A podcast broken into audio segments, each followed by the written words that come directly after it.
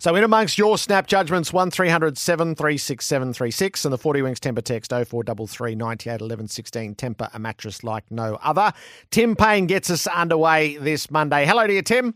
Morning, Gerard. How are you? Did you enjoy the Mitch Marsh innings? I certainly did. Yeah, I was. I've been laid up in the last week, so it was nice to sit on the couch and watch. And um, obviously, he's been through a bit of a tough time um, from a family point of view. So to see him bounce back like that and um, have him in such good form going into a semi final is going to be really crucial. His his driving, his lofted driving, his inside out driving. Um, he he he is a monstrous figure when he is in that sort of mood.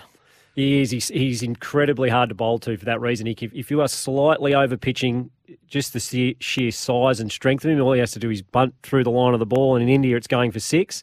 Uh, but I think he gets a lot of those balls because they know if you bowl back of a length to him, the fact that he's from Perth, if you're bouncing above the top of his stumps, he plays that pull shot off the front foot and he isn't trying to keep him down. He's trying to hit him out of the grandstand. And at the moment, both of those shots are working really well for him. And when they are, he's he's near on impossible to bowl to. So the, the, the environment around him, so he, he came home with the, the death of his pop, and then the family, who are such a storied cricket family, or yeah. they sort of almost, I don't know whether they sort of pushed him back or just encouraged him to be where they thought he should be as part of a World Cup campaign is he's still a young man. That that's a yep. lot to deal with um, on the family front, on the team front, and then uh, I've I found it inspiring to see him bat like that.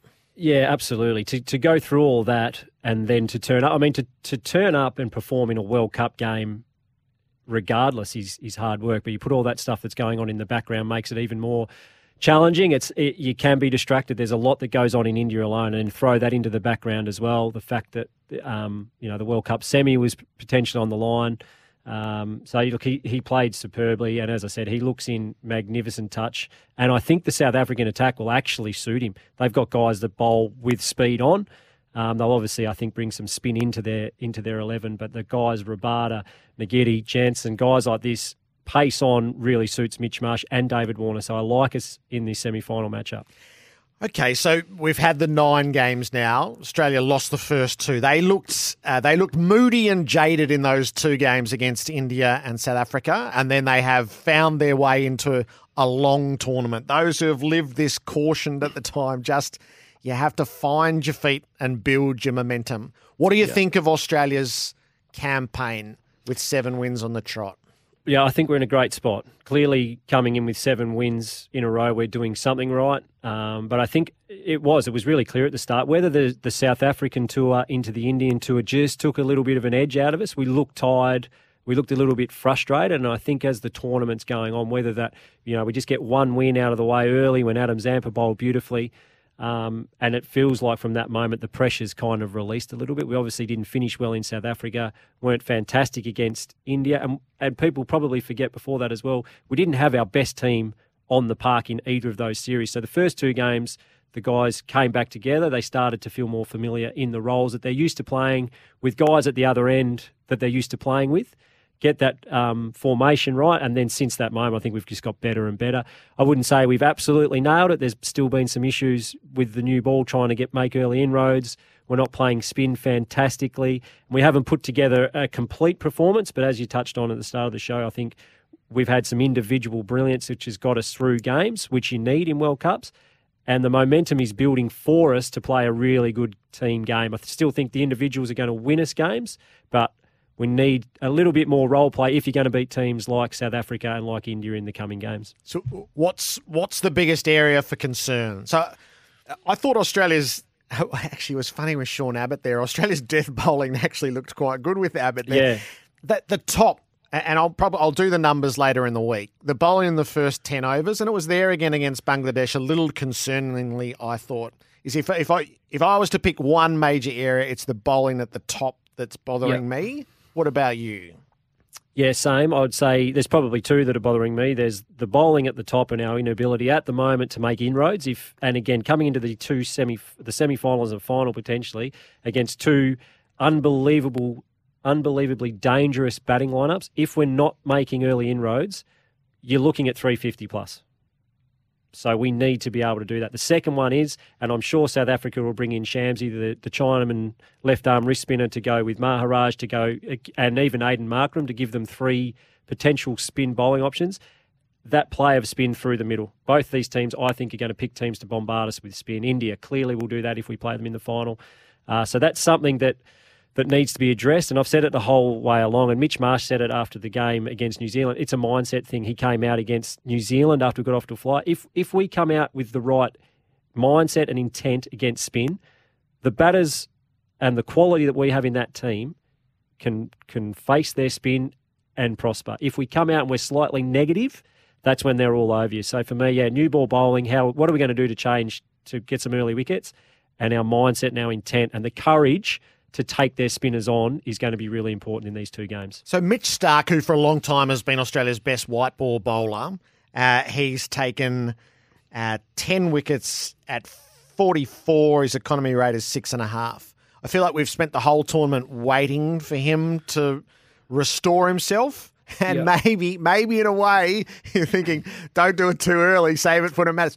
Do you think he still has that performance in him to shape the top of a semi final or the top of a final? Yeah, I absolutely do. There's no doubt a guy who's six foot six and can bowl 140 and can swing the ball can deliver on the biggest stage. We've seen him do it a number of times.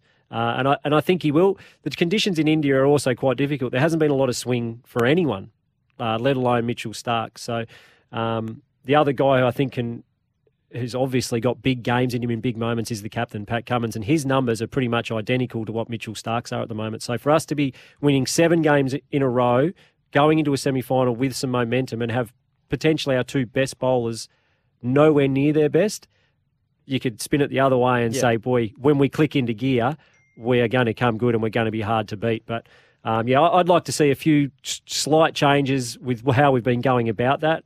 Um, we saw Marcus Stoinis used in South Africa and early in India in the one day series beforehand with the new ball. He will swing the ball. Now, the pace is going to drop off, no doubt, but that's not a bad thing. I think if we're bowling to guys like Quinton de Kock, you need to get the ball off the straight because 145, 150 isn't overly quick to someone of his quality. It feels really quick as soon as it swings. But on the flip side of that, someone Marcus Stoinis' pace who bowls high 120s, low 130s, who can shape the ball, just moving the ball off the straight can create chances. Plus, you're forcing De Kock and Bavuma and Rassie van der Dussen to make the pace early. Try and take Marcus Stoinis onwards. We, you've seen it with England with Wood. You've seen Pakistan with Haris Rauf. If you get it slightly wrong at high speed in India, it goes the journey and yep. it's impossible to defend the grounds. Would you definitely play Stoinis? No, I wouldn't definitely play him. I, I, again, without seeing the wicket, I find it really hard to make a call. Um, what I will say is, if we are, if the only way I'm playing Marcus Stoinis ahead of Marnus is if we use him with that new ball role. If we don't, I'm taking the batting every day of the week because if we lose the toss at Eden Gardens, it looks like that wicket has worn and it's been difficult to bat. And I touched on this right at the start of the World Cup. The reason I would have had Marnus Labuschagne in our World Cup squad is because of this moment. If it spins, you need skill. If we're chasing in the second innings and they've got three spinners, we need a guy who averages 60 in Test cricket. He's got the ability to handle that type of bowling and that type of pressure. Um, so if, if Stoin isn't going to use the new ball for a couple of overs and he's only bowled something like 16 or 17 overs for the World Cup, then I'm going to go with Marnus ahead of him. Um, and bring Maxi in for Stoin. Yeah, I've come around to that view as well. So Stoinis has only bowled 19 overs in the tournament. He's taken yep. four wickets. So he's not being used and he's made 87 runs. And I've said the whole way through, Labuschagne and Smith are the same batter. And their numbers bear that out 286 to 268 runs, averaging 36 and 38, two half centuries each, high score 71 each. There's only a slight difference in the strike rate. Smith's striking at sort of 89 and, and Labuschagne at 77. But uh, Crash actually planted this thought in my mind a little while ago. And I was thinking you, uh, you don't need the same batter twice, but maybe here you do. And if you're not using Stoinis, so I, I like your point, is if Stoinis yeah. is not going to bowl early overs, then give me the extra insurance policy. I flipped entirely on that. Yeah. Well, and as well, because we haven't been able to make inroads with the new ball, the other guy who comes in who we didn't have last game is Glenn Maxwell and he has done well in 2020 cricket and in 50 over cricket before when used in the power play. So I, I wouldn't be afraid to throw him the ball really early, particularly if there's left-hander like de Kock in. Again, make them make the pace, do something different. We've gone with the quicks the whole tournament. Quinton de Kock got hold of us last time. Throw, throw some spin at them early just to change it up and see if we can get a lapse in concentration or just to give them a look at something different in that first 10. I think we've got to potentially get clever with it. Um, the other thing I would be doing, as well as using Maxi, is giving the skipper the new ball from the other end. Right. I'd be going, Pat, well, he'd be going to himself, wouldn't he? But Pat Cummins, give him the new ball. I actually like him with a brand new ball because what Pat can do is actually swing the ball into right handers and away from left handers. I like that matchup to Quinton de Kock early from around the wicket. I think Pat just come in, try actually try and swing the ball for the first couple of overs. Not something he normally does. Pat he likes to hit the wicket and use the seam, which in India we're not having a lot of success with. I'd like to see him come in and bowl that big booming, well to a lefty outswinger, challenge uh, Quinton de Kock's outside edge and see if he can nick him off early. Do you think South Africa's tragic history in semi-finals plays a role? Are you a believer in in the hoodoo voodoo? Uh, well, it's hard not to, isn't it? I mean, it's there, it's ingrained in them, unfortunately. It's, it's always a new group, but I think uh, you know this would be huge for South. It's huge for any country to to make a World Cup final, but having the history that they have in semi-finals again. Why it's so important that we start well with the new ball, or if it's Warner and, and Head the ball out. Because if you can throw them on the back foot again, they think, oh no, here we go again. And that mental part of cricket We've seen it with our own batters coming out playing against spin. As soon as you can change their mindset into slightly doubting themselves in Indian conditions, the game can get away from you really quickly. So, crucially, obviously, in every game you start really well, but more so in this one when history suggests that South Africa could potentially go for water, go to water if we put them on, yeah. on the back foot. The, the judgment that sits in all of these things for Australia going to a World Cup, have they have they achieved par making a, a semi final, or is par for this Australian team making the final? Oh, par for this team is to win it. They they will not, and we and that's how we judge all Australian cricket teams. We, we are in World Cups to win them. There's no doubt about that. And we can say, oh, it's a pass mark or is this is that. They're there to win it. We expect them to win it. I know it's a huge ask in India, but it's a much easier ask to go there and win a one day tournament than it is to go and win a Test match. Um, still hugely challenging given the form of South Africa and India. Uh, but yeah, I think we, we left these shores to win this World Cup. We've got the quality of player the whole way through that list to win this World Cup. Um, you could probably say it, it would be a pass mark if we were to qualify for the final, but for this group of cricketers, they will not accept that. They, they're there to win it. India unbeaten. Is there any beating them in this tournament? Yeah, I think there is. I really do. Um, again, anything can happen in semi finals. No team will feel the weight of expectation more than what India are about to walk into come a semi final. They're, they are expected to win it. They're the red hot favourites. They're in their own country, their own conditions. They have a red hot team.